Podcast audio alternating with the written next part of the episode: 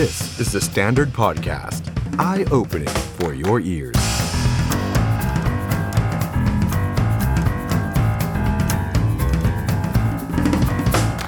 สวัสดีครับต้อนรับคุณผู้ชมเข้าสู่รายการ The Standard Now กับผม ออฟชัยนนท์หานคีรีรัตน์ครับ คุณผู้ชมครับ พุธที่ 4 สิงหาคม 2564 เป็นพุธกลางสัปดาห์ที่ดูเดือดเลือดพล่านเลยนะครับ วันนี้เราขออนุญาตพักเรื่องของสถานการณ์โควิด -19 ไว้วันหนึ่งแล้วกันนะคุณผู้ชม เพราะว่าประเด็นที่เดือดมากๆเมื่อคืนนี้ เมื่อวานนี้เราคุยกันเรื่องสถานการณ์โควิด -19 ไป คุยกับทางกลุ่มเส้นได้ไป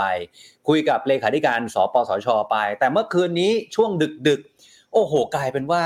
เรื่องที่เป็นดราม่าเรื่องที่เป็นประเด็นเดือด เป็นเรื่องของงบกลางนะครับ แล้วก็ความ คิดเห็นที่แตกต่างกันของพักร่วมฝ่ายค้านอย่างพักเพื่อไทย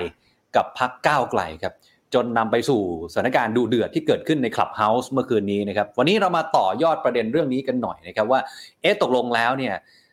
ความขัดแย้งที่เกิดขึ้นในพักร่วมฝ่ายค้าน มันจะส่งผลกระทบอะไรในอนาคตหรือเปล่า ยังร่วมงานกันได้ไหมครับ จุดยืนของทั้งสองพักนั้นเป็นอย่างไรแล้วตกลงงบที่อยู่ในงบกลางเนี่ยมันคืออะไรกันแน่ วัตถุประสงค์ของเพื่อไทยเป็นยังไง วัตถุประสงค์ของก้าวไกลเป็นยังไง วันนี้แขกรับเชิญสองท่าน เดี๋ยวรอสักครู่ครับจะได้พูดคุยกับเขา มุมมองของก้าวไกล จากคุณประกรณ์วุฒิอุดมพิพัฒน์สกุลสสพักก้าวไกลเป็นอย่างไร และคุณวรวัตรเอื้ออภิญญกุล รองประธานคณะกรรมาธิการพิจารณางบประมาณปี 65 จากพักเพื่อไทย คิดเห็นเรื่องนี้อย่างไร คุณผู้ชมมีคำถาม อยากจะถามทั้งสองท่านว่าอะไรพิมพ์เข้ามาที่ Facebook Live ของ The Standard และ YouTube Live The Standard ได้เลยนะครับ หรือว่าอยากจะเป็นคุณผู้ฟังก็ได้นะครับ ฟังอย่างเดียวก็ได้ทาง The Standard Podcast นะครับ ใครที่รับชมผ่านทาง Facebook แล้วก็ YouTube ฝากกดไลค์กดแชร์ให้กับไลฟ์นี้ของเราด้วยนะครับ ขอทุกทท่านนะครับแสดงความเห็นด้วยความสุภาพแล้วกันนะครับคอมเมนต์ของคุณก็จะได้ขึ้นอยู่หน้าจอแบบที่โชว์อยู่ตอนนี้นะครับเอาละครับแต่ว่าก่อนที่จะไปพบกับแขกรับเชิญของเราทั้งสองท่าน ผมขออนุญาตสรุปคร่าวๆ ให้คุณผู้ชมได้เข้าใจตรงกันก่อนว่า สิ่งที่เราจะคุยกันในวันนี้มันคืออะไรนะครับงบกลางที่เราพูดกันอยู่เนี่ยมันคืออะไรกันแน่นะครับคืออธิบายคร่าวๆ แบบนี้คุณผู้ชมว่าตอนนี้ทางสภาเขากำลังพิจารณางบปี 65 คืองบปีหน้า งบปี 64เนี่ยผ่านไปแล้ว ตอนนี้กำลังใช้ปี 64 กันอยู่ แต่ที่คุยกันอยู่เนี่ยคืองบในอนาคตคืองบปี 65 ครับ ซึ่งเป็นการพิจารณาว่างบที่แต่ละกระทรวงเสนอเนี่ยมันจำเป็นไหม ตรงไหนที่ไม่จำเป็นถูกตัดออก มีกี่กระทรวงแล้วฮะสิบกว่ากระทรวง ก็เอางบที่ตัดออกเนี่ยนะฮะมารวมกัน ก็จะได้เงินก้อนหนึ่งเป็นงบก้อนหนึ่งก็จะเอาไปถัวเฉลี่ยให้กับหน่วยงานที่ถูกปรับลดงบประมาณนะว่าไอ้ตรงไหนควรจะได้เพิ่ม ตรงไหนมันน้อยเกินไป แต่ปรากฏว่าปีนี้งบที่ถูกตัดมาเนี่ยรวมมาแล้วนะฮะหนึ่งหมื่นหกพันล้าน กลายเป็นก้อนที่เป็นประเด็นเป็นดราม่าอยู่ในขณะนี้ เพราะว่าทางฝั่งเพื่อไทย ซึ่งเป็นพักร่วมฝ่ายค้านเนี่ยนะครับ เลือกที่จะเอางบ 16,000 ล้าน โยกเข้าไปไว้ที่งบกลางอะคำถามข้อต่อมาก็คือ แล้วงบกลางคืออะไร อธิบายง่าย ๆ แบบนี้ฮะ งบกลางเนี่ยเป็นงบที่รัฐบาลสามารถเอาไปใช้ได้ เอาไปใช้ในการบริหารจัดการบริหารราชการแผ่นดิน คือเอาไว้แก้ไขความทุกข์ยากของพี่น้องประชาชน หรือเอาไว้ใช้ในกรณีฉุกเฉิน หรือว่ากรณีจำเป็น ให้รัฐบาลเนี่ยมีความคล่องตัวในการบริหารงบในภาวะเร่งด่วน เพราะฉะนั้นงบกลางเนี่ยไม่ได้ระบุรายละเอียดชัด ว่างบก้อนนี้ 16,000 ล้าน จะเอาไปใช้อะไรบ้าง แผนการใช้งานไม่ต้องระบุมาละเอียดยิบ แบบที่งบของแต่ละกระทรวงแต่ละหน่วยต้องทำทำให้การติดตามตรวจสอบเนี่ยก็อาจจะยากลำบากกว่างบส่วนอื่นๆ อีกทั้งครับอำนาจในการอนุมัติการใช้จ่ายงบประมาณอยู่ที่คณะรัฐมนตรี ไม่ต้องผ่านฝ่ายนิติบัญญัติ ไม่ต้องผ่านรัฐสภา ต่างจากการใช้จ่ายงบประมาณของกระทรวงต่างๆครับที่ต้องกำหนดแผนอย่างชัดเจน นี่คือ งบกลาง แต่ทั้งนี้ทั้งนั้นเรามาดูงบกลางที่เป็นประเด็นในปีหน้าปี 65 ครับ มันมีภาพภาพนี้ครับคุณผู้ชมฮะจุดประสงค์ในงบกลางเนี่ยเขาได้ระบุเอาไว้อย่างชัดเจน คุณผู้ชมดูนะฮะนี่แผนงานบริหารเพื่อรองรับกรณีฉุกเฉินหรือจำเป็น ข้อ 1. ค่าใช้จ่ายในการบรรเทาแก้ไขปัญหาและเยียวยา ผู้ที่ได้รับผลกระทบจากการระบาดของโรคติดเชื้อไวรัสโคโรนา2019 วัตถุประสงค์ก็พูดถึงเรื่องของโควิด -19 เหตุผลความจำเป็นก็พูดถึงโควิด -19 เห็นไหมฮะ คืองบกลางในปี 65 เขาระบุเอาไว้ว่าต้องเกี่ยวกับการแก้ไขปัญหาโควิด -19 นี่ แต่กลายเป็นว่า สิ่งที่เพื่อไทย แล้วสิ่งที่พังฝั่งของพรรคร่วมรัฐบาลเนี่ยเห็นตรงกันว่าจะเอางบก้อนนี้ไปแก้ปัญหาโควิด โดย จัดไว้อยู่ในงบกลาง จะได้สะดวกในการใช้ภาวะเร่งด่วนฉุกเฉิน ปรากฏว่า ฝั่งของก้าวไกลเนี่ยเขาก็มองว่า เอไองบส่วนเนี้ยมันอาจจะถูกนำไปตีความเป็นเรื่องอื่นได้หรือเปล่า ยกตัวอย่างเช่น ถ้าบอกว่าม็อบที่ออกมาชุมนุมกันเนี่ยเสี่ยงต่อการเกิดคลัสเตอร์ใหม่ แล้วต้องเอางบกลางมาซื้ออาวุธเพื่อปราบม็อบหรือการชุมนุม เพื่อป้องกันการแพร่ระบาดของโควิดอ่ามันจะไปตีความไปในแง่นี้ได้ไหม ที่สำคัญนะฮะที่ฝั่งของก้าวไกลเขาตั้งข้อสังเกตก็คือว่า ผู้ที่จะมีอำนาจในการบริหารหรือการใช้งบกลาง ก็คือพลเอกประยุทธ์จันโอชานายกรัฐมนตรี ซึ่งทางฝั่งก้าวไกลเขาก็มองว่าที่ผ่านมาเนี่ยพลเอกประยุทธ์ล้มเหลวในการบริหารจัดการ แล้วทำไมถึงเอางบส่วนนี้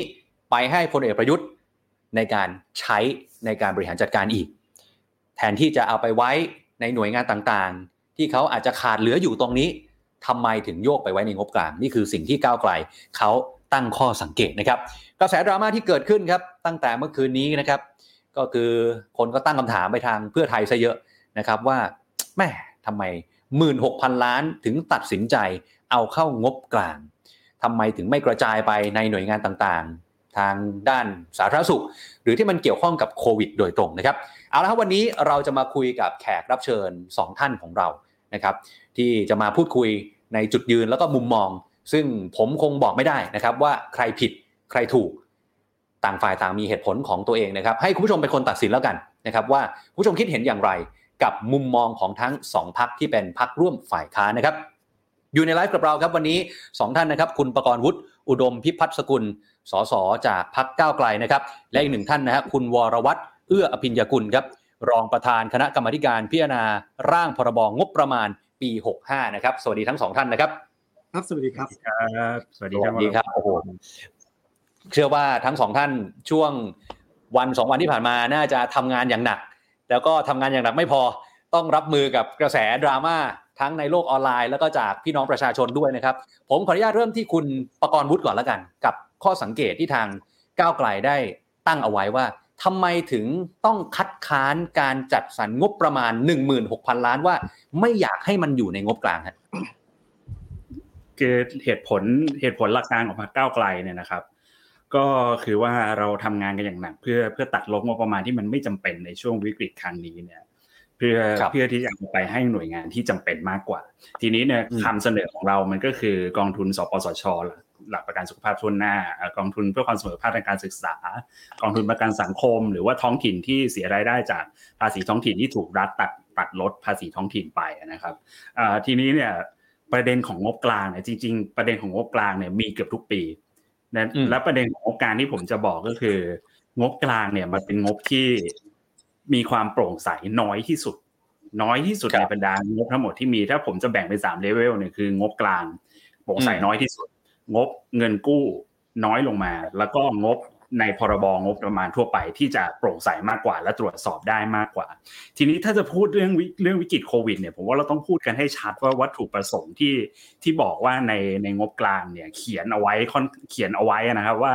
ค่าใช้จ่ายในการบรรเทาแก้ไขปัญหา และเยียวยาผู้ได้รับผลกระทบจากวิกฤตโควิด ทีนี้ผมว่ามันต้องเข้าใจตรงกันก่อนว่ามันไม่ใช่ว่าในงบนี้มันจะมีแต่งบเยียวยาที่ส่งตรงถึงประชาชน อย่างเช่น งบเราไม่ทิ้งกันอะไรอย่างเงี้ยนะครับ คือถ้าย้อนกลับไปงบปี 64 เนี่ย ในงบกลางเนี่ยมันมีหมวดนี้อยู่ครับ หมวดแก้ปัญหาโควิดมีอยู่ที่ผ่านการอนุมัติไปแล้วเนี่ยก็จะมีโครงการต่างๆ ถ้าผมลองยกตัวอย่างอันนี้ก็คือ มีโครงการในการขอทำสเตทควอนตีนซึ่งโอเค เข้าใจได้ถูกต้องมันมันต้องทำ แต่หน่วยงานที่ขอมาแล้วได้รับอนุมัติไปเนี่ยคือกระทรวงกลาโหมอืม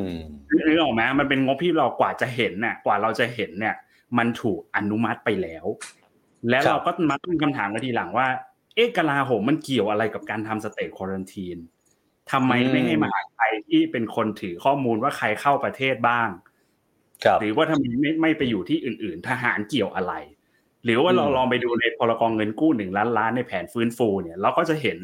อะไรที่แบบว่าอ่าบลาบลาบลาเพื่อ new normal นี่ก็หมายครับ ต้านภัยโควิดอะไรอย่างเงี้ยมันจะมันจะมีอะไรที่กว่าเราจะเห็นเนี่ย มันถูกอนุมัติไปเรียบร้อยแล้วถึงแล้วถึงจะบอกว่าอนุมัติแล้วอ่าตรวจสอบได้ ก็อืมก็ต้องคุยกันต่อครับว่าตรวจสอบได้จริงไหมครับ มันมีงบกลางที่เกี่ยวกับโควิด ปีที่ปี 64เนี่ยมีสาธารณสุขเนี่ยขอมาประมาณ 12,000 ล้าน ซึ่งเอกสารที่ได้มาเนี่ยมีอยู่สี่หน้า และสี่อืมหน้าเนี้อ่านจนจบเนี่ย ยังไม่รู้เลยครับว่าสาธารณสุขเอาไปทำอะไรอืมทางพักก้าวไกลเนี่ยเคยขอเอกสารที่เกี่ยวกับงบกลางในกรรมาธิการงบประมาณทั้ง 63 64 65 ขอทั้ง 3 ปี ไม่เคยได้เอกสารเลย ตกลงอืมแล้วงบกลางเนี่ยมันตรวจสอบตรวจสอบได้จริงหรือ และอีกคปรับระเด็นหนึงที่เราที่เรามองก็คืออ่าตั้งปีเนี้ยอาจจะไม่มีงบเกี่ยวโควิด แต่เป็นงบกลางที่บอกว่าอ่าใช้จ่ายเพื่อการฉุกเฉินอะไรเงี้ยครับซึ่งซึ่งแน่นอนว่าโควิด มันขอในหมวดนี้ได้อยู่แล้ว แล้วตั้งมาแปดหมื่นเก้าพันล้าน ซึ่งถ้าเราไปดูปี64เนี่ยในในงบในหมวดฉุกเฉินกับหมวดโควิดรวมกันเนี่ยเบิกจ่ายไปได้ประมาณ40,000กว่าล้านเท่านั้นครับ ณตอนนี้อะ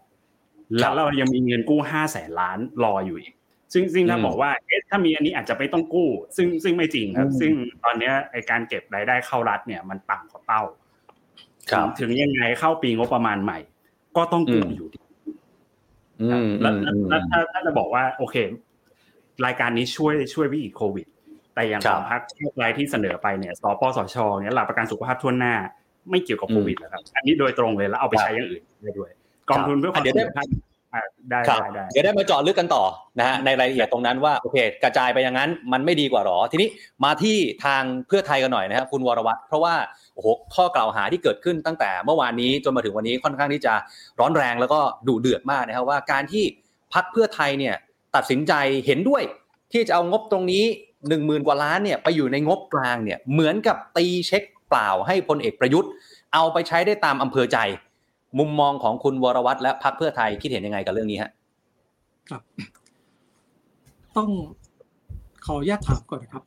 วันนี้เรามองว่าปัญหาโควิดเนี่ยเป็นปัญหาที่สำคัญที่สุดหรือเปล่าอืมสำคัญที่สุดนะอืมทีนี้ต้องมาทำความเข้าใจเรื่องของวิธีการงบประมาณก่อนนะครับ วิธีการงบประมาณเนี่ยนะครับ ทุกโครงการที่ถูกนำมานะครับ จะต้องมีแผนงานและโครงการ ครับ ทีนี้ในงบประมาณปี 64 ใน 65น่ะที่เราดำเนินการอยู่นี้นะครับ ถูกทำขึ้นมาตั้งแต่ปลายปี 2563 ซึ่งตอนนั้นเองเนี่ยนะฮะหน่วยงานต่างๆสำนักงบประมาณเข้าใจว่าสถานการณ์โควิดของประเทศไทยเนี่ยไม่รุนแรงอืมเพราะฉะนั้นในหน่วยงานต่างๆ เนี่ย ไม่มีงบประมาณเกี่ยวกับโควิดเอาไว้เลย ไม่มีเลยอ่านะคครัรับบทีนี้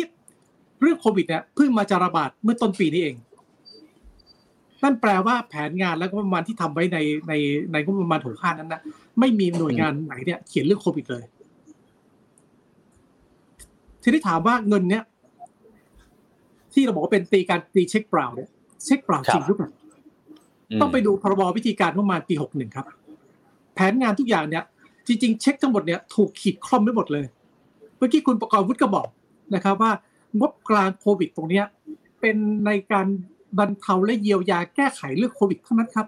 เอาไปใช้ในรายการอื่นไม่ได้เลยอืมนั่นแปลว่าเช็คตัวเนี้ยถูกขีดคล่อมหมดครับ เอาไปใช้ในรายการอื่นไม่ได้เลยอืมเช่นเดียวกันครับ ต้องขออนุญาตชี้แจงให้เข้าใจว่า ที่บอกว่าเอาไปลงที่ท้องถิ่นได้ไหม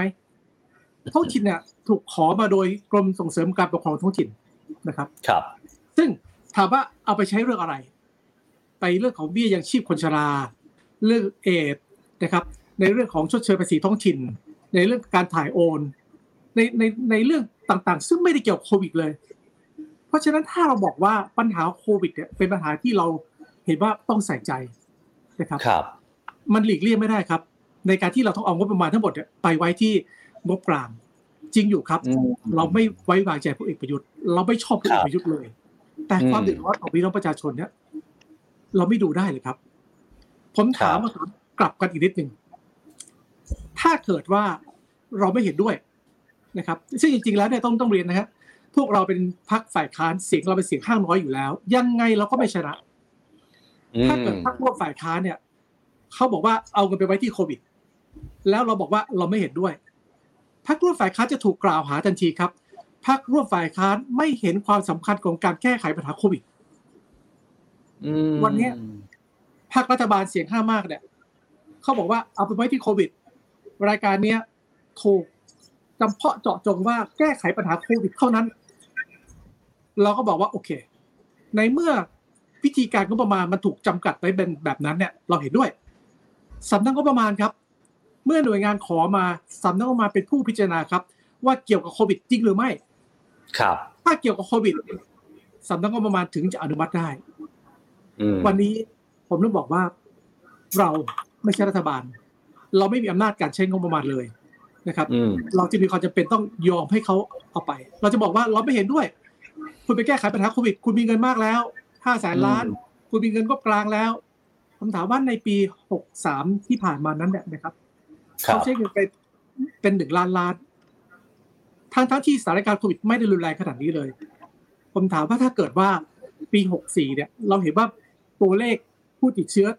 เพิ่มขึ้นเพิ่มขึ้นเพิ่มขึ้นผู้เสียชีวิตเพิ่มขึ้นเรื่อยๆ แต่เราบอกว่าเราไม่ให้ ถึงเวลาเนี่ยนะครับ รัฐบาลจะมีข้ออ้างครับ ไม่มีงบประมาณงบประมาณไม่เพียงพอหนึ่งหมื่นหกพันล้านที่เราให้ไปเนี่ย เป็นตัวที่จะบอกว่าพลเอกประยุทธ์และคณะรัฐมนตรีและรัฐบาลเนี่ยไม่มีสิทธิ์ครับมีข้ออ้างเลยครับ ว่างบประมาณไม่มีมีไม่เพียงพอขอไม่ได้อืมอืมเขาต้องให้ครับ หน่วยงานไหนขอมาในเรื่องของโควิดเขาต้องให้ทันทีครับ ตรงนี้เองมันเป็นจุดมุมมองที่ที่เรามองว่า เราอืมเห็นด้วยกับโควิดหรือไม่ ต้องเรียนครับก่อนนะฮะเราไม่ใช่เสียงข้างมากนะครับ ยังไงเนี่ยโหวตเมื่อไหร่เราก็แพ้ครับ เราบอกว่าเราเอาไปลงหน่วยงานอื่น เป็นไปไม่ได้ครับสปสชเป็นเรื่องของหลักประกันสุขภาพทั่วหน้านะครับครับกองทุนสุขภาพไปดูแลอ่าเด็กผู้ด้อยโอกาสเด็กยากจนนะครับอืมประกันสังคมมีเงินมากกว่าสองล้านล้านอยู่แล้วครับ เงินล้นอยู่แล้ว ไม่จำเป็นต้องให้ครับอืม ท้องถิ่นก็ไม่มีประโยชน์ครับ เพราะผ่านกรมส่งเสริมการปกครองท้องถิ่นของรัฐบาลอยู่ดี เพราะฉะนั้นถ้าถามว่าปัญหาโควิด เป็นปัญหาสำคัญที่ต้องให้ความใส่ใจไหม มันไม่มีอืมช่องทางอื่นจริง ๆ ครับ ที่เราจะดำเนินการตรงนั้นได้นะครับครับมันเหลือเอ๊ะทั้งหมดเนี่ยนะในเอกสารงบประมาณที่ขอมา ไม่มีรายการไหนเลยนะครับ เกี่ยวกับโควิด แล้วเราทำยังไงครับ เราเองก็ถูกข้อจำกัดครับว่า เมื่อเล่นปลายสติถูกส่งจากคณะรัฐมนตรีมาถึงคณะกรรมาธิการ ในครับรายการทั้งหมดหนึ่งแสนสองหมื่นล้านนั้นเนี่ย ไม่มีรายการโควิดเลย แม้แต่รายการเดียว ยกเว้นงบกลางตัวเดียว ตรงนี้ครับมันเป็นข้อจำกัด เราไม่ได้ถูกใจนะครับ เราไม่ได้ชอบพลเอกประยุทธ์นะครับ เราไม่ได้ไว้วางใจนะครับ แต่ถามว่ามันมีช่องทางอื่น ที่เราจะแสดงออกว่าเราอยากให้มีการแก้ไขปัญหาโควิดไหมครับครับไม่มีครับ ตรงนี้เองเนี่ยผมอยากให้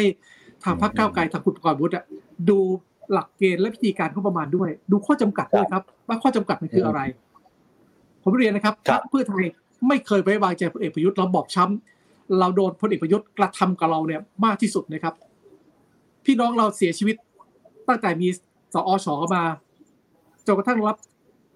บทเรียนนั้นบางรู้ตั้งตั้งตั้งไม่รู้เท่าไหร่ผครัมบช่วงก่อนครับเนี่ยผมไปอยู่พักทสชนะครับอืมไทยรักษาชาติ ผมถูกยุบพักครับ วันนี้ผมไม่ได้เป็นผู้แทนราษฎรนะครับ ผมไม่ได้เป็นนะครับ ความเจ็บครับช้ำผมก็มีมีไม่ได้น้อยกว่าพักอืมก้าวไกลนะครับ เพราะฉะนั้นจะบอกครับว่าผมไว้ใจพลเอกประยุทธ์เหรอครับ ไม่มีวันครับ ผมบอกเลยครับครับผมไม่มีวันยอมรับพลเอกประยุทธ์ครับต้องอะเดี๋ยวต้องเดี๋ยวเดี๋ยวกลับมาครับเดี๋ยวกลับมาที่คุณวรวัตรนะฮะประเด็นต่อเนื่องเลยครับ คุณประกรณ์วุฒิพอดีเมื่อกี้คุณวรวัตรพูดมาแล้วว่า ก็มันต้องเข้างบกลาง เพราะส่วนอื่นเนี่ย มันเอาไปไม่ได้ มันไม่มีอะไรเกี่ยวข้องกับโควิด เลย คุณประกรณ์วุฒิเรื่องนี้ว่าไงฮะขอขออภัยครับเมื่อสักครู่สัญญาณมันขาดนิดนึงเมื่อสักครู่สัญญาณมันขาดนิดนึง ครับอันนี้ได้ยินชัดไหมฮะตอนนี้ได้ยินชัดไหมชัดฮะแล้วครับชัดแล้วครับชัดแล้วครับต่อเนื่องจากที่เมื่อกี้คุณวรวัตรได้บอกไว้ว่า คือมันเอาไปใส่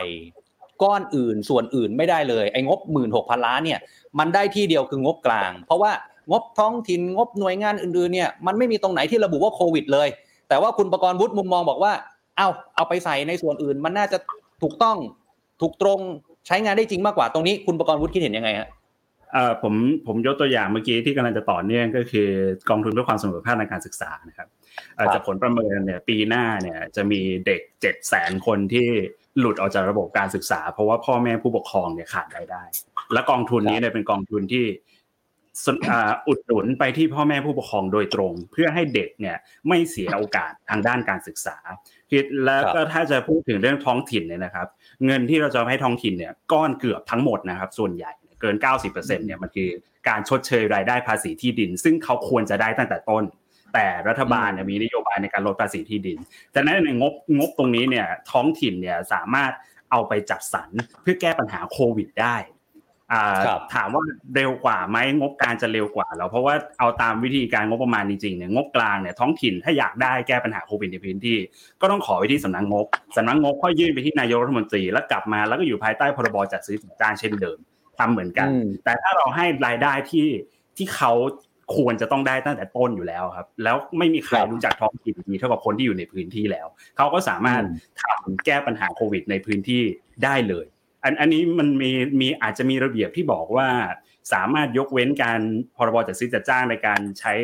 วิธีเฉพาะเจาะจงได้ก็จริง แต่เอาเข้าจริงในการเบิกจ่ายที่ผ่านมาเนี่ยนะครับ ไปดูข้อมูลได้เลยครับ เกือบทั้งหมดใช้วิธีประมูลเหมือนเดิม ฉะนั้นเนี่ยมันจะช้าไปอีกสเต็ปหนึ่งเพราะต้องส่งให้สำนักงบแล้วส่งให้นายกอนุมัติแล้วค่อยกลับเข้ามา มันแล้วแล้วก็ไม่ค่อยไม่ค่อยมีหน่วยงานที่กล้าใช้วิธีเฉพาะเจาะจงเพราะบางทีเขาก็กลัวสตงอะไรอย่างนี้บ้างก็ก็มีคือสุดท้ายแล้วอย่างท้องถิ่นเนี่ยผมผมบอกเลยว่าส่งไปที่ท้องถิ่นรายได้ที่เขาต้องควรจะได้แต่แรกเนี่ยจะจะรวดเร็วกว่า แล้วก็บรรเทาปัญหาโควิดในพื้นที่เขาได้โดยตรงครับ ครับเอ๊แต่ว่าอันนี้ผมผมต่อเนื่องจากที่เมื่อกี้คุณวรวัตพูดนะครับว่า คือทีนี้พอเราไปดูจริง ๆ แล้วเนี่ยมันอาจจะไม่ได้ระบุอย่างชัดเจนหรือเปล่าคุณประกรณ์วุฒิว่าไอ้งบท้องถิ่นแต่ละตัวเนี่ย มันจะถูกนำไปแก้โควิด โดยตรงไหมอย่างเรื่องกองทุนการศึกษาอย่างเงี้ยมันก็อาจจะเป็นประเด็นที่เกี่ยวเนื่องกับโควิด แต่ว่ามันไม่ได้เจาะไปที่โควิด หรือเปล่าฮะอันนี้ทางก้าวไกลจะจะว่ายังไงฮะกิ๊บผมมองภาพอย่างนี้ก่อนหนึ่งผมว่าเราเห็นตรงกันว่าเราไม่ไว้วางใจพลเอกประยุทธ์ ฉะนั้นเนี่ยงบจริง ๆ พูดกันตรงๆเลยนะครับหนึ่งหมื่นหกพันล้านเนี่ยไม่ใช่เงินที่เยอะเมื่อเทียบกับงบประมาณแผ่นดินทั้งหมด เราไม่เมื่อเราไม่ไว้ใจพลเอกประยุทธ์เราเห็นว่าลงไปที่ที่เรามองว่ามันได้ผลตรงกับประชาชน อย่างกองทุนเสมอภาคการศึกษาแน่นอน เราช่วยการศึกษาให้เด็ก ไม่ไม่มีทางที่จะเอาไปใช้อย่างอื่นได้เด็ดขาด ก็เป็นเรื่องนี้ท้องถิ่นเนี่ยเราเชื่อในการกระจายอำนาจ เราก็คิดว่าเราควรจะให้เขา ตัดสินใจด้วยตัวเอง ในรายได้ที่เขาควรจะมีตั้งแต่แรกแต่เสียไปด้วยนโยบายของรัฐครับ อืมอืมอืมนะฮะอะทีนี้คุณคุณคุณวรวัตรครับ ต่อเนื่องจากประเด็นเมื่อสักครู่นี้ ที่คุณวรวัตรบอกว่าเป็นเช็คที่ขีดคร่อม แต่ว่าแหมต้องยอมรับว่าคนคนสงสัยฮะคนคาใจว่า แล้วเราจะมั่นใจได้ยังไงว่างบที่ถูกโปะเข้าไปในงบกลางเนี่ย ต่อให้มันมีคำว่าโควิด ระบุอยู่แล้วเนี่ย มันจะถูกเอาไปใช้จ่ายในโควิดจริง ๆ คนก็เลยตั้งข้อสังเกตแบบนี้ฮะว่า มันจะเป็นการให้ไปก่อน แล้วค่อยไปตามตรวจสอบทีหลังหรือเปล่าฮะคุณวรวัตรครับ ผมถึงเรียนนะครับว่าวันนี้เราต้องดูก่อนว่าประเด็นโควิด เป็นประเด็นที่เราให้ความสนใจที่สุดหรือเปล่า ครับ ต้องเรียนว่าอย่างอื่นนะครับ ไม่ว่าจะเป็นกองทุนเสมอภาค ช่วยเด็กยากจนครับ แต่ถ้าโควิดไม่จบ เด็กจะเข้าโรงเรียนก็เรียนไม่ได้ครับ อืมนะครับ เรื่องเรื่องของอสปสชไปช่วยเหลือเรื่องของอการค่ารักษาอะไรนะการบริการทางการแพทย์ครับ ไม่ได้เกี่ยวโควิดเลย เป็นเรื่องการจัดสรรค่าบริการทางการแพทย์สำหรับผู้มีสิทธิ์ในระบบประกันสุขภาพทุนหน้าไม่ได้เกี่ยวนะครับ ต้องต้องต้องเรียนคุณประกรณ์มุดก่อนนะครับว่าคุณประกรณ์วิทย์คุณประกรณ์มุดต้องทำความเข้าใจเกี่ยวกับเรื่องวิธีการงบประมาณซะก่อน วิธีการงบประมาณในพรบวิธีการงบประมาณปีหกหนึ่งเนี่ยกำหนดไว้ชัดเจนนะครับว่าทุกรายการเนี่ยนะครับ จะต้องถูกกำหนดเอาไว้ล่วงหน้าใช้จ่ายนอกเหนือจากนี้ไม่ได้เลย เพราะฉะนั้นเม็ดเงินที่ไปเนี่ย ที่เราบอกว่าเอาไปลงท้องถิ่นแล้วเนี่ยนะครับ ท้องถิ่นเนี่ยใช้ตรงได้เลย ไม่จริงครับ ทุกรายการถูกกำหนดเอาไว้ทั้งหมดครับว่าใช้จ่ายเป็นค่าอะไรบ้าง เอาไปใช้นอกเหนือจากรายการเหล่านี้ก็ไม่ได้ครับ ทีนี้ผมอยากเรียนว่าท้องถิ่นเนี่ยนะครับเจ็ดแปดพันท้องถิ่นเนี่ย ไม่ได้มีปัญหาเรื่องโควิดทุกท้องถิ่นนะครับ จริง ๆ แล้ววิกฤตเนี่ยนะครับ เรามีเพียงบางจุดนะครับ ในยี่บเก้าจังหวัดเนี่ยเป็นเพียงบางจุด เราเราเราบอกไม่ได้ครับว่ามันมีทั้งประเทศเหมือนกันเท่ากันโควิดเนี่ยมันมาจากต่างประเทศ มันเกิดการระบาดจากส่วนกลางไปต่างจังหวัดเท่านั้นเอง มันมีแค่บางจุดครับ ที่มันเกิดความเสียหาย และเกิดความจำเป็นต้องแก้ไขหนึ่งหมื่นหกพันล้าน เราไม่สามารถที่ไปกระจายลงทุกอบตทุกเทศบาลได้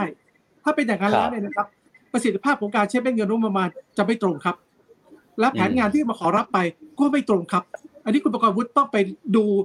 พรบวิธีว่าด้วยวิธีการงบประมาณซะก่อนว่า ในรายการงบประมาณทั้งหมดเนี่ยถูกกำหนดแผนงานโครงการไว้อย่างชัดเจน เราไม่มีทางเลือกอื่นเลย เพราะฉะนั้นถ้าเราบอกว่าโควิดเป็นเรื่องที่สำคัญที่สุดเนี่ยไม่มีทางเลือกครับ แล้วถามว่าอย่างอย่างที่ผมเรียนนะครับ เราไม่ใช่เสียงข้างมากอืมเขาบอกว่าพรรครัฐบาลบอกว่าเอาไปโควิดเขาเห็นด้วยกันกันกันอย่างนั้น ยังไงเราก็บวชแพ้ครับ แต่อืมถ้าเราบอกว่าเราไม่เอาด้วยเขาจะเราจะถูกกล่าวหาทันทีหรือว่า พรรคร่วมฝ่ายค้านไม่ให้ความสำคัญของโควิดทั้งที่พี่น้องประชาชนน่ะติดเชื้อเพิ่มขึ้นเรื่อยๆ ผู้เสียชีวิตเพิ่มขึ้นเรื่อยๆ การที่จะบรรเทาเบาบางลงเนี่ย ยังไม่เห็นเลยครัเราบอยากถูกกล่าวหาอย่างนั้นเลยครับอืผมคิดว่าวันนี้เราต้องยอมรับนะครับ ว่าเราไม่ใช่คนตัดสินใจนะครับ ว่าเอาเม็ดเงินก้อนเนี้ยไปอยู่ที่ไหน เป็นเพียงครับแต่ว่าเรามองความสำคัญครับว่าการแก้ไขปัญหาโควิดนั้นเนี่ย ตรงไหนมันใกล้ที่สุด ในขณะที่แผนงานก็ประมาณที่ถูกกำหนดที่ส่งเข้ามาเนี่ยในหนึ่งแสนสองหมื่นล้านเนี่ยไม่มีหน่วยงานไหนเลยนะครับเรื่องของโควิด จะบอกว่าครับในเมื่อไม่ได้กำหนดแล้วเราเอามาใช้เรื่องโควิดได้ไหมไม่ได้ครับ เพราะมันไม่ถูกกำหนดไว้อันนี้ไงครับครับ คือการมุมมองของการเอ่อดูเรื่องของประมาณที่เราแตกต่างกันครับ ครับ คือเหมือนมุมมองตอนนี้ต่างกันอยู่นะครับครับคุณประกรณ์วุฒิมีอะไรอยากจะตอบเอ่อเมื่อสักครู่ไหมฮะไม่งั้นเดี๋ยวผมจะไปไปไปประเด็นต่อไปละโอเคเออผมผมวิดเดียวก็คือจีสปสชเนี่ยก็ ก็แบกรับภาระการเบิกจ่ายค่าตรวจ RT-PCR แล้วก็ค่ารักษาผู้ป่วยโควิดเนี่ยผมคิดว่ามันมันครับโดยตรงแบบโดยตรงมากๆ แล้วอย่างท้องถิ่นเนี่ยครับจริงๆแล้วท้องถิ่นไม่มีเงินเพิ่มเนี่ย ในภารกิจอื่นก็สามารถเอาเงินสะสมมาใช้ในภารกิจอื่น ๆ ได้ แล้วตอนนี้เนี่ยท้องถิ่นเนี่ยได้ได้รับคำสั่งให้ตั้ง community isolation center โดยที่ไม่มีงบอะครับแล้วก็ต้องครับต้องรับบริจาคอะนึกออกไหมคือคือคือผมคิดว่าอืมเออ ผมว่าเรื่องกระจายอำนาจเนี่ยเป็นเรื่องสำคัญในเมื่อเรากระจายอำนาจให้เขาแต่เราไม่มีงบให้เขาอะเราบอกว่าไอ้ยคุณมีอำนาจทำอันนี้นะ แต่แต่คุณไปหักภาษีที่ดินเขาแล้ว แล้วเรายังไม่ชดเชยกลับคืนให้เขาอะไรอย่างเงี้ยครับมันครับมันมันก็อาจจะนะไม่ดูไม่ค่อยแฟร์ผมอ่าโอเคอะคุณผมคุณวรรัตน์ขมีออะไรอนุญาตต่อเพิ่มเพิ่มไปนิดนึงนะขออนุญาตครัเพิ่บมนิดนึงครับ ผมเป็นอดีตนายกเทศมนตรีครับนะครับ ผมเป็นท้องถิ่นอืม งบประมาณท้องถิ่นเนี่ย มีงบจากที่จัดเก็บเอง มีงบที่รับการจัดสรรจากรัฐบาลกลาง ท้องถิ่นยังมีเงินสะสมอยู่อีกห้าแสนกว่าล้านนะครับ ท้องถิ่นไม่ใช่ไม่ถึงไม่มีเงินนะครับ จริงอยู่ครับ อันนี้เป็นสิทธิ์ที่เขาควรจะได้ แต่จะบอกว่าท้องถิ่นไม่มีเงิน ไม่ใช่ครับ ท้องถิ่นยังมีเงินอยู่ เกิดวิกฤตจริงๆเนี่ยห้าแสนล้านที่อยู่ในมือท้องถิ่นก็ถูกดึงมาใช้ได้ เพียงแต่กระทรวงมหาดไทยต้องอนุญาตครับครับยังไงต้องครับต้องผ่านการกระทรวงมหาดไทยอยู่ดี อันนี้ต้องต้องต้องเรียนคุณคุณประกอบวุฒิว่า จริง ๆ แล้วไม่ได้ท้องถิ่นไม่ได้ถึงกับไม่มีเงินนะครับเพี่แต่เราบอกว่าเป็นสิทธิที่ควรได้เราเราไม่ปฏิเสธครับ แต่อย่างไรก็ตาม นั่นเป็นภาระที่กระทรวงมหาดไทยต้องเป็นผู้ดำเนินการชดเชยครับ ในส่วนนี้ถ้าเราบอกว่าโควิด ไม่มีทางเลี่ยงอื่นเลยครับ ที่เราจะไปทางช่องทางอื่นได้นะต้องต้องทำความเข้าใจกันตรงนี้ด้วยนะครับ ครับผมอะทีนี้มันมีอีกประเด็นหนึ่งฮะคุณประกรณ์วุฒิครับแล้วก็คุณวรวัตรด้วยนะฮะเดี๋ยวผมจะถามทางคุณประกรณ์วุฒิก่อนแล้วกันนะครับว่า คือทางก้าวไกลอย่างที่เรารู้กัน แล้วเราก็คุยกันมาเนี่ย ดูเหมือนว่าโอเค มุมมองหรือว่าจุดยืน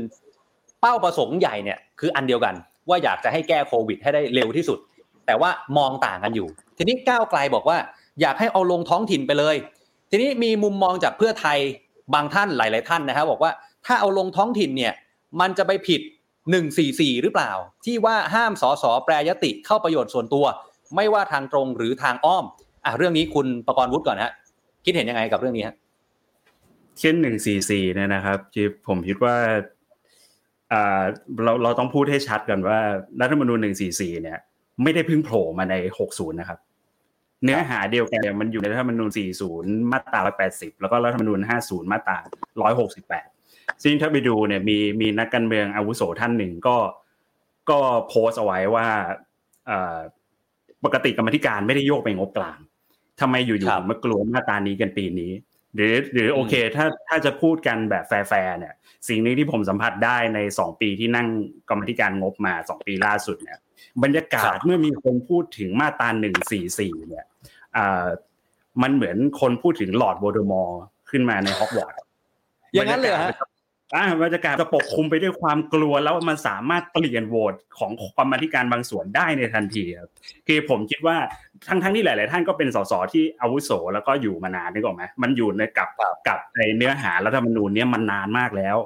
อ่า ผมเข้าใจได้เลย คือเขาไม่ได้กลัวขัดรัฐธรรมนูญเขากลัวสารรัฐธรรมนูญแต่แต่ผมต้องย้อนกลับไปแบบนี้ว่า เอาแค่ปีหกสี่ที่ผ่านมาครับ ปีหกสี่ที่ผ่านมาเราแปลเป็น เราแปลงบไปชดเชยภาษีที่ดิน ซึ่งเขาขอมาในเล่ม เราแปลงบไปสาธารณสุข ซึ่งเขาขอมาในเล่ม เหมือนกับที่ทางพรรคเก้าไกลเสนอ ปีนี้ทุกประการทุกรายการที่เราเสนอขอมาในเล่ม เราไม่ได้อยู่ดีๆ เสนอเอง แล้วก็ปีที่แล้วไม่ได้แปลข้างบกลางเลยไม่ได้แบบแม้แต่บาทเดียว ถ้าเราไปดูตั้งแต่ปีหกหนึ่งหกสองเนี่ยตอนที่เป็นสนชเนี่ย ก็แปลข้างบกลางแค่บางส่วนเท่านั้นหกสามหกสี่พอเป็นสภาผู้แทนเนี่ย ไม่มีการแปลเข้างบกลางเลย แล้วก็แปลเข้าหลาย ๆ รายการ ท้องถิ่นปีที่แล้วก็แปลซึ่งซึ่งอันนี้ผมผมก็ต้องนั่งนึกว่า เอ๊ะแล้วมันจะผิดหนึ่งสี่สี่ตอนไหนอ่าทำไมปีนี้มันถึงเป็นแบบนี้ขึ้นมา ใช่ไหมฮะอะทีนี้ต้องถามทางทางคุณวรวัตรครับ ว่าประเด็นเดียวกันเลยฮะ ทางเพื่อไทย หรือว่าคุณวรวัตรคิดเห็นยังไงฮะจริงๆต้องเรียนอย่างนี้นะครับ เราไม่ได้เกรงกลัวมาตราหนึ่งสี่สี่ เพราะเราเชื่อมั่นว่าเราไม่ไปมีส่วนได้เสียทางตรงและทางอ้อมครับ จริงอยู่ครับ ในเล่นแปรยติที่ครบส่งเข้ามาโดยสำนักงบประมาณเป็นคนคัดเลือกนั่นนะเราพูดอยู่ครับว่ามันมีบางส่วนครับ ที่นำเสนอเข้ามาแล้วเนี่ย มีความสุ่มเสี่ยงเพราะมีพื้นที่ ซึ่งอาจจะมีส่วนได้เสียได้ แต่ในเกี่ยวกับกองทุนเป็นสปสชก็ดีท้องถิ่นก็ดีเนี่ย เราคิดว่าเราไม่มีส่วนเกี่ยวข้องครับ เอาไปเราไม่ได้ห่วงครับ แต่สถานการณ์โควิดปีนี้กับปีที่ผ่านมาไม่เหมือนกัน ครับ ในปีที่แล้วเนี่ยโควิดไม่ได้รุนแรงครับ เพราะฉะนั้นเราไม่มีความจำเป็นต้องให้ครับ แต่ในสถานการณ์ปีนี้ครับ ใครจะคิดว่าโควิดไปถึงตรงไหนครับโควิดปีนี้ เราไม่รู้เลยครับว่าโควิดปีนี้จะทำความเสียหายความความเดือดร้อนทำพี่น้องเราติดเชื้อ และเสียชีวิตอีกเท่าไหร่เหตุการณ์ปีนี้กับปีที่ผ่านมาไม่เหมือนกันเลยนะครับ ถ้าเหตุการณ์ปีนี้เหมือนปีที่แล้ว ไม่มีทางครับที่เราจะยอมให้ไปทิ้งงบกลางเป็นไปไม่ได้เลย เราอาจจะเห็นด้วยกับทางคุณประกรณ์วุฒิกับพรรคก้าวไกลก็ได้ครับ เอาไปได้ครับ ไปท้องถิ่นก็ได้ ไปประกันสุขภาพก็ได้ ไปกองทุนเสมอภาคก็ได้เพราะเราก็เห็นอย่างนี้กันมาตลอด แต่สถานการณ์เปลี่ยนแปลงไป เราต้องเปลี่ยนแปลงการตัดสินใจตามสถานการณ์ เราจะมาบอกว่าทำไมไม่ทำเหมือนปีที่แล้วล่ะ ก็ผมต้องบอกเลยครับว่า ถ้าปีนี้เราตัดสินใจเหมือนปีที่แล้วเนี่ยเราจะถูกกล่าวหาทันทีเลยครับพักร่วมฝ่ายค้าน ไม่ให้ความสำคัญกับการแก้ไขปัญหาโควิด เอาอคติ เอาความไม่ชอบ เป็นการปิดโอกาสเป็นความไม่ให้โอกาส ไม่ให้ประมาณไปในเรื่องของการแก้ไขเยียวยาพี่น้องประชาชน เราจะถูกกล่าวหาทันที แล้วตอนนั้นเราจะลุกไม่ขึ้นเลยซึ่งต้องยอมรับไหมครับ การตัดสินใจนี้เราไม่ใช่ผู้กำหนด ไม่ใช่บอกว่าเราบอกว่าจะเอาไปตรงนั้น ที่กองทุนอื่นได้เนี่ย แล้วมันจะไปไม่ครับพรรคร่วมรัฐบาลเสียงข้างมากครับเขาเป็นคนกำหนดอยู่แล้วเพียงแต่เราเห็นว่าเราถกเถียงกันหนักครับ ว่ามีความจำเป็นแค่ไหน แล้วถกเถียงกันตลอดครับ จนเราก็มองเห็นว่าวันนี้ ในขณะที่เราอยู่ในกรรมธิการงบประมาณจนถึงตอนสุดท้ายสุดท้าย แม้แต่คนรอบตัวแม้ แต่คนที่ทำงานในห้องห้องงบประมาณ ก็ใกล้กับการติดโควิดมาก มีคนจากสำนักประมาณ มีคนจากหน่วยงานติดโควิดไป แม้แต่กรรมกรรมธิการพรรคเพื่อไทย คุณชัยยาพมมา ก็อยู่แล้วก็ขอลากรรมธิการเพราะใกล้กับโควิดมากจึงขอเก็บตัวมันใกล้กับครอบครัวพวกเรามากใกล้กับตัวพวกเรามาก ตรงนี้ครับ ที่ทำให้เราต้องตัดสินใจว่าจำเป็นต้องแสดงออกครับว่ายังไงเรื่องโควิดเป็นเรื่องที่เราต้องให้ความสนใจและห่วงใยที่สุดการตัดสินใจอยู่นี้ครับ เหตุการณ์ปีที่แล้วกับปีนี้ไม่เหมือนกันนะครับ ไม่เหมือนกันโดยสิ้นเชิงครับ อันนี้ต้องขออนุญาตทำความเข้าใจครับ ครับ ทีนี้มาถีถึงเรื่องที่ทั้งสองฝ่าย โดนข้อกล่าวหาผมใช้คำนี้แล้วกันนะโดนโดนคนวิพากษ์วิจารณ์อยู่บ้างนะครับ ทั้งก้าวไกลเองก็ดีหรือว่าเพื่อไทยเองก็ดีนะครับ บางคนก็มองว่าโอ้โหน่าจะร่วมมือร่วมใจกันนะ ของแบบนี้น่าจะตกลงกันได้ ไม่ต้องมาออกสื่อให้เห็นภาพถึงความขัดแย้ง ทีนี้ฝั่งก้าวไกลเนี่ยคนที่เขาวิพากษ์วิจารณ์ครับคุณประกรณ์วุฒิเขาก็มองว่าเอ๊ะหรือว่าก้าวไกลประสบการณ์น้อยหรือเปล่า ไม่ทันเกมทางการเมืองหรือเปล่า ถึงเหตุการณ์มันเลยออกมาแบบนี้ เรื่องนี้คุณประกรณ์วุฒิจะว่ายังไงฮะเอ่อถ้าถามเรื่องประสบการณ์ทางการเมือง ก็ก็ต้องยอมรับว่าพรรคเราประสบการณ์ทางการเมืองน้อยจริงๆทุกคนครับทุกคนเป็นสสหน้าใหม่หมดเอ่ออมแต่เรื่องกรรมาธิการงบเนี่ย เราก็อยู่มาปีที่สามแล้วนะครับ ก็ครับเราก็มีอย่างคุณสิริกัญญาเนี่ยก็นั่งมาทั้งสามปี แล้วก็ผมเองก็นั่งมาปีนี้เป็นปีที่สองผม ผมทราบดีถึงถึงวิธีการในการ ล็อบบี้พูดคุยประนีประนอมกัน เพื่อให้ข้อเสนอเนี่ยมันมาเจอกันที่ตรงกลางได้ ซึ่งจริงๆเนี่ยเราทำสำเร็จแล้วตั้งแต่วันเสาร์ก่อนที่จะมีการโหวตวันจันทร์เราทำครับสำเร็จแล้ว เราสามารถประนีประนอมมาอยู่ตรงกลางที่มอบให้งบกลางบางส่วน และมอบให้ตามข้อเสนอรายการที่พรรคก้าวไกลเสนอบางส่วน มีเออเอ่อสสภาคเอ่อกรรมาธิการฝากรัฐบาลเนี่ยเสนอยติขึ้นมาแล้ว และก็ครับมีการเอ่อมีการรับรองกันแล้ว แต่วันนั้นยังไม่มีการโหวตเพราะว่าไม่ว่าไม่ทราบว่าเกิดอะไรขึ้น ไม่ทราบว่ามันมีการนับเสียงขึ้น แล้วรู้ว่าเสียงไม่พอ แล้วแล้วก็เลยปิดประชุมไปหรือเปล่า ถ้าอะแล้วเราระหว่าจะงไม่หลังจากนั้นมันเกิดอะไรขึ้นฮะหลังจากนั้นมันเกิดอะไรขึ้นทำไมมันเปลี่ยนไปฮะอ่าจากวันเสาร์เปิดมาวันจันทร์นะครับเปิดมาวันจันทร์บ่าย อยู่ดีๆ วันจันทร์บ่ายอ่ากรรมาธิการฝ้ากรัฐบาลก็ถอนยติออก แล้วก็ครับ แล้วก็เอ่อเสนอใหม่ให้เอาเข้างบกลางทั้งหมด ซึ่งอืมถ้าผมจะขาดประสบการณ์แล้วไม่ทันเกมอะไร ก็คงจะเป็นผมไม่ทราบถึงวิธีการในการไปคุยกันข้างนอกห้อง หรือไปคุยกันอืมส่วนตัวว่าเขาทำกันอย่างไร ซึ่งถามจริง ๆ มาคุยกับพักเก้าวไกลพักเก้าวไกลก็อาจจะไม่ได้เห็นไปตามนั้น ไม่ได้ไม่ได้ ไม่ได้ไม่ได้ถูกโน้มน้าวได้ไปในทางนั้นอืมแล้วก็อืมแล้วก็เราก็ยืนยันหลักการนะครับ เราอาจจะไม่มีประสบการณ์แต่เรายืนยันหลักการว่าโอเค เราอาจจะเห็นต่างกัน แต่เราก็มองครัว่าบวิธีเนี้ยมันก็แก้ปัญหาโควิด ได้ แล้วมันเป็นวิธีการใช้งบประมาณที่มีประสิทธิภาพที่สุดครับเพราะครับเพราะจริง ๆ ตอนนี้ปัญหาไม่ใช่การขาดงบประมาณ ปัญหาคืออมการขาดประสิทธิภาพและขาดวิสัยทัศน์ในการบริหารงบประมาณ เมื่อเราเห็นคนครับคนหนึ่งไม่มีวิสัยทัศน์ในการใช้งบประมาณ ไม่มีเหตุผลใดเลยที่เราจะมอบอำนาจการตัดสินใจให้เขามากขึ้นอีก 16,000 ล้าน เพื่อนำไปใช้แบบสเปซสปะ และไม่มีประสิทธิภาพแบบนี้ครับครับโอเค งั้นต่อเนื่องเลยครับ คุณวรวัตรมันเกิดอะไรขึ้นครับ หลังจากวันเสาร์มาจนถึงวันจันทร์เพราะว่าคุณวรวัตรเองก็อยู่ในกรรมาธิการเหมือนกันทำให้ อันนี้อันนี้ผมขออนุญาตถามต่อเนื่องไปเลยแล้วกันนะครับว่าครับมันก็เลยมีหลายคนเขากังวลว่า เอ๊ะ เพื่อไทยกับรัฐบาลเนี่ย จะร่วมมือกันหรือเปล่าฮะ นี่ต่อเนื่องกันเลยครับ เชิญครับต้องเรียนอย่างนี้นะครับ เราได้ในกรรมาธิการงบประมาณเนี่ยอืมทุกวันทุกวันเนี่ย ตัวเลขผู้ติดเชื้อเพิ่มขึ้นเรื่อยครับๆข้อมูลที่เราได้ อันนี้ผมขออนุญาตเปิดแล้วกันนะครับ จริงๆไม่ค่อยอยากพูดมากเพราะมันจะเกิดให้เกิดความกระทบกระเทือนนะครับ ครับ วันนี้เองเนี่ยนะครับ คุณออฟเห็นเห็นไหมครับ ครับ มีการเปิดแคมป์คนงาน อืมในแคมป์คนงานเนี่ย มีประมาณอยู่เจ็ดร้อยกว่าแคมป์ตั้งแต่หนึ่งร้อยหนึ่งคนเป็นหน้าที่ของประกันสังคมดูแล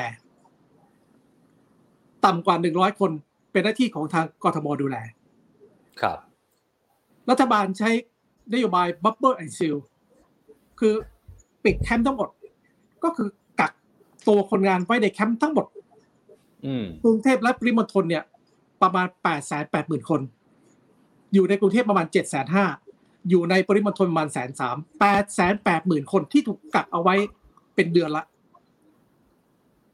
ในแคมป์ถ้าเราไปดูหลาย ๆ บริษัทที่ถูกปิดอยู่นะเราเห็นไหมครับอืมติดเชื้อกัน บางบริษัทเป็นพันๆคน ตัวเลขไม่ได้เอามารวมที่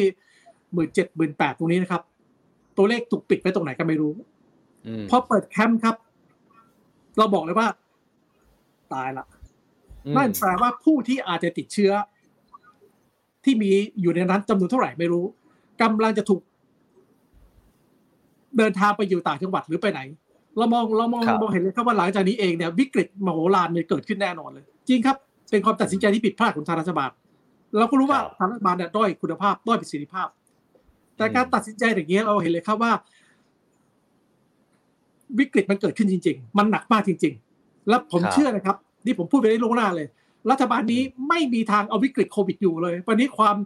ความเป็นความตายของพี่น้องประชาชนวิกฤตเนี่ยของพวกเราทุกคนเนี่ยเกิดขึ้นจริง ๆ ยังไงก็เอาไม่อยู่ครับครับแต่บนความเอาไม่อยู่นั้นน่ะทำไงครับ แม้แต่ว่านิดหนึ่งที่เราต้องต้องจำเป็นต้องให้ เราก็ต้องให้ ให้ด้วยความไม่ได้เต็มใจนะครับ ต้องครับบอกก่อนว่าเรา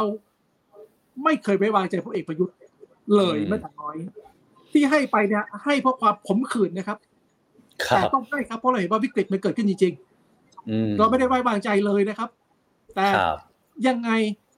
ยังไงก็ไม่มีทางโหวตชนะซีกรัฐบาลได้ครับ ไม่มีทางครับอืมอืมแล้วแต่เราจำเป็นต้องเห็นด้วยครับว่า วิกฤตมันเกิดแล้วเนี่ย เราทำยังไงเราก็ต้องต้องครับช่วยครับ เพราะ เราเอาไปที่อื่นไม่มีประโยชน์เลย การศึกษาเดินไม่ได้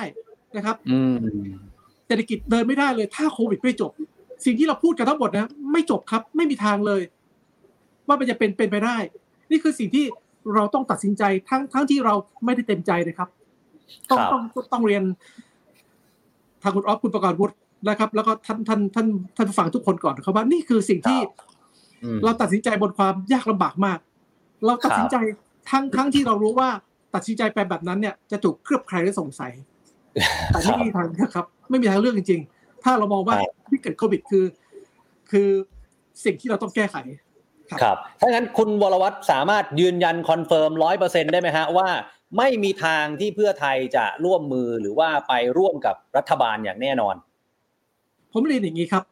จริงๆผมนำเรียนไปแล้วเราเนี่ยเจ็บช้ำกับพลอืมพลเอกประยุทธ์อย่างยิ่ง ครับ ไม่มีทางที่พลเอกประยุทธ์จะเอาเรา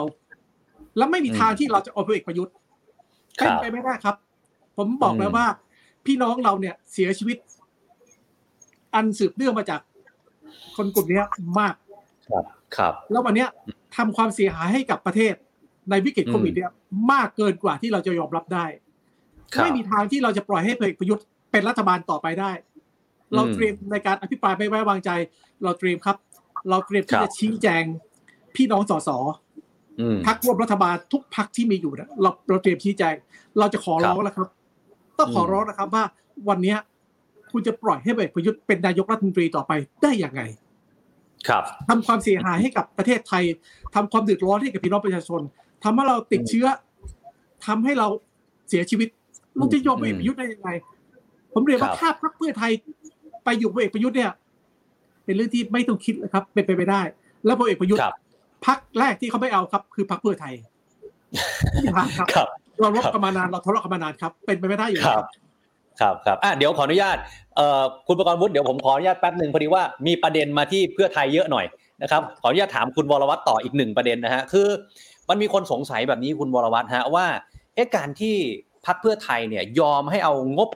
16,000 ล้านเนี่ยไปอยู่ในงบกลางเนี่ยครับ โดยที่อำนาจในการกำหนดในการใช้จ่ายก็เป็นของฝั่งรัฐบาลเนี่ย มีคนสงสัยแบบนี้ฮะว่าพรรคเพื่อไทยเห็นอะไรในอนาคตหรือเปล่า บางคนถึงขั้นสงสัยขนาดนี้เลยนะฮะว่า เห็นอะไรหลังการเลือกตั้งหรือเปล่า ว่ามันจะเกิดการเปลี่ยนแปลง เกิดการเปลี่ยนขั้วอะไรหรือเปล่าฮะคุณวรวัตรสิ่งสิ่งที่เราเห็นครับ เราเชื่อว่านะครับ สมัยหน้า ไม่มีทางที่พลเอกประยุทธ์จะได้กลับมาเป็นรัฐบาล เราเชื่ออย่างนั้นนะฮะครับในครั้งที่แล้วเนี่ยเขาได้เป็นรัฐบาล เพราะเขามีมาตราหนึ่งสี่เอ่อมาตราสี่สี่อยู่ ครับ ในครั้งต่อไปเนี่ย เราเชื่อครับ เขาไม่ได้เป็นแน่อืมหนึ่งหมื่นหกพันล้านที่ให้ไป ถ้าเขาไม่ช่วยเหลือพี่น้องประชาชน หรือเขาเอาไปใช้ผิดประเภท ถึงวันนั้นเราเช็คบินแน่นอนครับ ครับ อืมอืมเพราะครับเพราะเพราะฉะนั้นตรงนี้ต้องเรียนว่า เราไม่เคยไว้วางใจเขาครับนะครับครับครับโอเคหนึ่งประเด็นครับที่ต้องถามทั้งสองฝ่าย เพราะว่าเป็นประเด็นที่เอ่อเอาพูดตรงๆก็คือกองเชียร์ของทั้งก้าวไกลของทั้งเพื่อไทยเนี่ยก็เป็นกังวลนะฮะคือภาพที่ออกมาในช่วงวันสองวันเนี้ยต้องยอมรับว่าการที่ทั้งสองพักเห็นไม่ตรงกัน มันไม่ใช่ครั้งแรกครับทั้งสองท่านนะคุณผู้ชมหลายท่านก็น่าจะเห็นตรงกันว่ามันมันเริ่มมีมาเรื่อยๆนะครับอันนี้ไม่ใช่ครั้งแรกคำถามต่อไปก็คือว่าแล้ว ความขัดแย้งของทั้งสองพักมันจะส่งผลกระทบต่อเนื่องลากยาวไหมฮะ การทำงานหลังจากนี้ของทั้งก้าวไกลและเพื่อไทยครับ คุณประกรณ์วุฒิครับอ่าอย่างอย่างที่คุณออฟบอกนะครับ ว่าครั้งนี้ก็ไม่ใช่ครั้งแรกที่เราเห็นไม่ตรงกันคือผมคิดว่าการเป็นพรรคการเมืองเนี่ยเรื่องการเห็นไม่ตรงกันเนี่ย มันเป็นเรื่องธรรมดามากๆ ในระบอบประชาธิปไตย แล้วก็ถ้าเราเห็นตรงกันทุกเรื่องเนี่ย ผมคิดว่าเราคงเป็นพรรคเดียวกันไปแล้วครับ ก็เอาเอาพูดพูดกันจริง ๆ เนี่ยการเห็นไม่ตรงกันแบบนี้เนี่ยแม้แต่กระทั่งในพรรคก้าวไกลเองเนี่ยนะครับบางบางประเด็นกว่าจะเป็นมติเข้ามาที่สภาที่เราเป็นมติร่วมกันได้เนี่ย เราคุยเราถกเถียงบางครั้งแทบจะทะเลาะกันคืออาจจะไม่ถึงกับทะเลาะคือเห็นต่างกันนะครับแม้แต่ในพรรคเดียวกันเรายังเห็นต่างกัน แต่สุดท้ายแล้วเรามีมติร่วมกัน แล้วก็เราเราเคารพในมตินั้น แล้วเราก็ร่วมงานกันด้วยด้วยด้วยความเป็นน้ำหนึ่งอันเดียวกัน ซึ่งซึ่งผมคิดว่าในฐานะพรรคร่วมฝ่ายค้านเนี่ย ก็อย่างที่บอกไม่ใช่ครั้งแรก แต่เราก็ยังร่วมงานกันมาจนได้ถึงถึงทุกวันนี้โดยที่ไม่ได้มีอะไรที่แตกหัก ก็ผมคิดว่าการคิดต่างกันการคิดไม่เหมือนกันเป็นเรื่องธรรมดาอยู่แล้วครับครับครับอะคุณวรวัตรครับคำถามเดียวกันเลยครับพรรคเพื่อไทย ไม่เคยมีความคิดที่จะไปมองพรรคก้าวไกลเป็นอย่างอื่น เราคือพันธมิตรเรามีน้อยอยู่แล้ว เรามีแค่จำนวนที่ยังไงแล้วก็เสียงข้าน้อยทำไมเราต้องมากล่าวหากันเองครับผมต้องเรียนว่าในกรรมธิการก็ประมาณเนี่ยนะครับ หลักการของการทำงานคือ ไม่มีพรรคการเมืองนะครับเราคุยกันด้วยเหตุและผล เสียงข้างมาก ก็ไม่ใช่จะชนะเราเสมอไป เราคุยกันด้วยเหตุและผล ถ้าเราใช้ การเมืองนะครับ ในกรรมธิการเนี่ยเราจะไม่มีวันทำงานอะไรได้เลย ผมต้องเรียนคุณประกอบบุตรนะครับ และพักก้าวไกลครับ ดูเจตนาเราก่อน ดูความเป็นไปได้ก่อน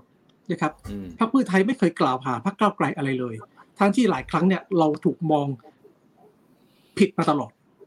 เราก็ชี้แจง เราก็พยายามให้เหตุผลนะครับ การทำงานนั้นเราถือวันนี้นะครับ เราต้องจับมือกันฝ่ายประชาธิปไตย ผมต้องเรียนตรงนี้ก่อนนะครับ เราคือฝ่ายประชาธิปไตย ครับ เรามีจำนวนอยู่เท่านี้ครับ ครั้งนี้เราไม่ได้เป็นรัฐบาล เพราะเขามีมาตรา 44กำหนดไว้แต่แรก เราทราบ แต่เรามั่นใจใช่ไหมครับ ว่าการเลือกตั้งครั้งต่อไป ผมมั่นใจว่าฝ่ายประชาธิปไตย และฝ่ายที่รู้ว่าปล่อยพลเอกประยุทธ์เป็นนายกรัฐมนตรีต่อไปไม่ได้ ยังไงก็ไม่เลือกซีกรัฐบาลแน่นอน ทุกพักวันนี้ซีกรัฐบาลทั้งหมด ถ้ายังปล่อยให้ประยุทธ์เป็นนายกรัฐมนตรีอยู่ต่ออีกไปจนครบสมัย ผมมั่นใจได้ว่าพี่น้องประชาชนเกือบทั้งประเทศไม่มีทางเลือกเขากลับมาเป็นสสแน่นอน ตรงนี้ผมมั่นใจตรงนี้ครับใจเย็นๆอย่าพึ่งว่ากันเองนะครับ เราเอากำลังใจเอาพลังทั้งหมดเนี่ยนะครับ ไปอธิบายให้กับพรรคร่วมรัฐบาล ให้เขาเห็นความจำเป็นที่เราจะต้องเอาพลเอกประยุทธ์ออกจากตำแหน่งนายกรัฐมนตรีซะก่อน เราต้องเห็นให้ความจำเป็นในการแก้ไขวิกฤตของประเทศซะก่อน มากล่าวหากันเองไม่มีประโยชน์ครับ ไม่มีประโยชน์จริง ๆ ครับ ยังไงเราคือฝ่ายประชาธิปไตยซีกเดียวกัน เรามีกันอยู่เท่านี้เองนะครับ คนอื่นพรรคอื่นเห็นผลประโยชน์นำหน้า พวกเราครับเปิดใจเราไม่เคยเห็นผลประโยชน์นำหน้านะครับ ตรงนี้อยากให้ไว้วางใจกัน นะครับว่าเราเจ็บช้ำด้วยกัน เราบอบช้ำด้วยกันจากซีกเผด็จการเนี่ยเราเจ็บหมดครับพรรคเพื่อไทยโดนไม่น้อยกว่าพรรคก้าวไกลนะครับถูกยุบมาตกี่กี่พรรคแล้วนะครับ เพราะฉะนั้นไว้ใจกันเถอะครับ เราไม่มีวันที่ทำลายความไว้วางใจของพี่น้องประชาชนอย่างแน่นอนครับ ขอให้ไว้วางใจตรงนี้ครับ เรายืนจัดมายาวนานเพียงพอที่จะพิสูจน์หัวใจเราได้ครับ ครับเพราะฉะนั้นแปลว่า หลังจากนี้การอภิปรายไม่ไว้วางใจ เพื่อไทยกับก้าวไกลก็ยังจับมือกันเหนียวแน่น ถูกต้องไหมฮะ เราจะไปซีกประชาธิปไตย ยังไงหัวใจเราอยู่ตรงนี้ เรามีหน้าที่ที่ชี้แจงครับ ไม่ใช่เพียงแต่โจมตีพลเอกประยุทธ์นะครับ เรามีหน้าที่ต้องชี้แจง สมาชิกสภาผู้แทนราษฎรที่เป็นผู้โหวตให้เห็นความเดือดร้อนของพี่น้องประชาชน ให้เห็นอนาคตของประเทศ ให้เห็นว่ามันไปต่อไม่ได้แล้วจริง ๆ ครับพลเอกประยุทธ์ไปต่อไม่ได้แล้วจริง ๆ ถ้าพลเอกประยุทธ์เป็นนายกต่อไป อีกเพียงแค่ไม่กี่วันนะประเทศไทยเนี่ยแทบจะล่มสลายการลงทุนนะครับ การลงทุนโรคระบาด หรืออนาคตของพวกเราเนี่ย จบสิ้นแน่นอน ไม่ใช่แต่ซีพวกเรานะครับซีพักร่วมรัฐบาลสสทุกคนก็ได้รับผลกระทบเช่นกัน นั่นคือหน้าที่ที่เราจะต้องนำไปชี้แจงในสภาผู้แทนราษฎรจับมือกันนะครับภารกิจเราคือตรงนี้ เราอย่ามามองเราแวงกันซึ่งกันและกันเลย ไม่มีประโยชน์ครับ ผมคิดว่าวันนี้ครับพี่น้องประชาชนทั้งประเทศกังวลครับว่าทำไมก้าวไกลทำไมเพื่อไทยเนี่ย เรามาทะเลาะกันด้วยประเด็นนี้ทำไม มันเป็นแค่จุดครับยืนมุมมองความแตกต่างเท่านั้นเองไม่ได้มีอะไรเลยนะครับ ไม่มีอะไรเลยนะครับเออทำไมเราต้องเป็นอย่างนั้นด้วยครับครับแต่ว่าครับเอาใหม่ครับ ลืมวันนี้ออกไปเสียจับมือกันอภิปรายไม่ไว้วางใจพลเอกประยุทธ์ ชี้แจงสสในสภาให้เห็นอ่าคล้อยตามเราดีกว่าครับนั่นคือจุดที่เราต้องเดินไปครับ ไม่ใช่เรามานั่งทะเลาะกันเองครับ ครับอะคุณประกรณ์วุฒิครับ ย้ำหน่อยฮะว่าหลังจากนี้ตั้งแต่ศึกอภิปรายไม่ไว้วางใจเป็นต้นไป เพื่อไทยก้าวไกลจับมือกันเหนียวแน่นเหมือนเดิมใช่ไหมฮะผมผมชี้แจงอย่างนี้คือแน่นอนเราเป็นฝ่ายค้านด้วยกัน เราจับมือกันอภิปรายไม่ไว้วางใจแน่นอน เราก็จะมีการแบ่งงานกัน แล้วก็พูดคุยกันเพื่อให้เพื่อให้ภาพของการอภิปรายไว้วางไม่ไว้วางใจโดยรวมเนี่ยมันออกมาดีที่สุด มันออกมาดูเป็นเอกภาพของ ของพรรคฝ่ายค้านมากที่สุด แต่เมื่อสักครู่ก็ผมก็ของผมก็ต้องชี้แจงแบบนี้ด้วยครับ เรื่องเอาจริง ๆ แล้วเนี่ยในรอบในรอบสองสามวันที่ผ่านมาเนี่ยจริง ๆ แล้วพรรคก้าไกลก็โดนข้อหาหนึ่งเนาะข้อหาที่บอกว่าอยู่ในห้องงบพูดอย่างออกมาพูดอีกอย่างหนึ่งอะไรแบบนี้ครับพูดไม่หมดหรืออะไรอย่างเงี้ย ซึ่งซึ่งผมก็ต้องชี้แจงแบบนี้ว่า เราเราเสนอวิธีแก้ปัญหาครับ ว่าว่ากรรมาธิการงบประมาณปีหน้า เราเสนอให้มีการถ่ายทอดสดทุกห้องทั้งอนุแล้วก็ห้องใหญ่ แล้วก็ผมยินดีจับมือกับพรรคเพื่อไทยเพื่อผลักดันเรื่องการถ่ายทอดสดทั้งหมดเพื่อเราจะได้เห็นว่าใครพูดอะไรและทำอะไรในห้องงบบ้าง แล้วก็ความจริงมันก็จะมาปรากฏในนั้นเองครับว่าว่าเราพูดข้างในห้องอย่างหนึ่งแล้วออกมาพูดข้างนอกอีกอย่างหนึ่งจริงไหมครับ ครับครับผมโอเคครับ วันนี้โอ้ครบถ้วนนะครับ มุมมองทั้งสองท่าน เชื่อว่าจุดยืนของทั้งก้าวไกลแล้วก็เพื่อไทยเนี่ยไม่ได้ต่างกันนะครับ แต่ว่าโอเคอาจจะมีมุมมองที่ต่างกันอยู่บ้างนะครับ วันนี้ขอบคุณทั้งสองท่านนะครับ คุณประกรณ์วุฒิและคุณวรวัฒน์นะครับ ขอบพระคุณมากนะครับ สวัสดีครัครับบขอบคุณมากครับ สวัสดีครับขอบคุณครับครับผมคุณผู้ชมครับนี่คือเอ่อคุณประกรณ์วุฒิอุดมพิพัฒน์สกุลครับสสจากพรรคก้าวไกล และคุณวรวัตรเอื้ออภิญญกุลครับรองประธานคณะกรรมาธิการพิจารณาร่างงบประมาณปี 65 จากพรรคเพื่อไทยนะครับเอ่อ ผมสรุปแบบนี้แล้วกันนะครับ เท่าที่ผมฟังทั้งสองท่านเนี่ยจุดยืนไม่ได้ต่างกันครับ แต่ว่ามุมมองในการที่จะเอางบก้อนนี้ไปใช้ตรงนี้แหละฮะที่ทั้งสองพักมองต่างกันว่าจะเอาไปไว้ตรงไหนดี ตรงไหนถึงจะแก้ปัญหาโควิดได้ถูกจุดที่สุด ผมคงบอกคุณผู้ชมไม่ได้นะครับว่าใครผิดใครถูกหรือว่าใครตัดสินใจถูกหรือผิด การตัดสินใจมันเกิดขึ้นไปแล้วครับ หลังจากนี้ก็ต้องตรวจสอบเดินหน้ากันต่อไปว่า งบประมาณไม่ใช่แค่ก้อนนี้นะครับ งบประมาณทุกก้อนที่ฝั่งรัฐบาลจะเอาไปใช้ในการแก้ปัญหาสถานการณ์โควิดรวมไปถึงเรื่องอื่น ๆ ของประเทศไทยจะเป็นอย่างไรต่อไป นี่คือเรื่องของงบกลางที่โอ้โหเป็นประเด็นดราม่ากันมาในช่วงวันสองวันที่ผ่านมานะครับ สั้นๆ ตอนนี้แล้วกันนะครับ ผมมีอีกมุมมองของหลาย ๆ ท่านจากทางเพื่อไทย จากอดีตเพื่อไทยจากเอ่อก้าวไกลนะครับ มาฝากกันเล็กน้อยในช่วงท้ายนะครับ อย่างคุณสุทินคลังแสงเนี่ยก็บอกว่า มุมที่เห็นตรงกันคืองบกลางเนี่ยจะต้องเอาไปใช้ช่วยเหลือพี่น้องประชาชน แต่ต่างตรงที่ว่าไอ้หมื่นหกพันล้านเนี่ยตกลงแล้วเนี่ยมันจะไปอยู่ตรงไหนนะครับ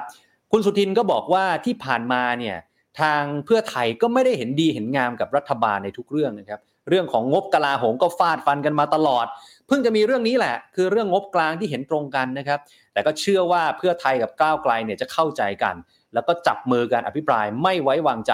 ได้ต่อไป เช่นเดียวกับคุณประเสริฐจันทรรวงทองครับเลขาธิการพรรคเพื่อไทยเองเนี่ยนะครับก็บอกว่าการตัดสินใจ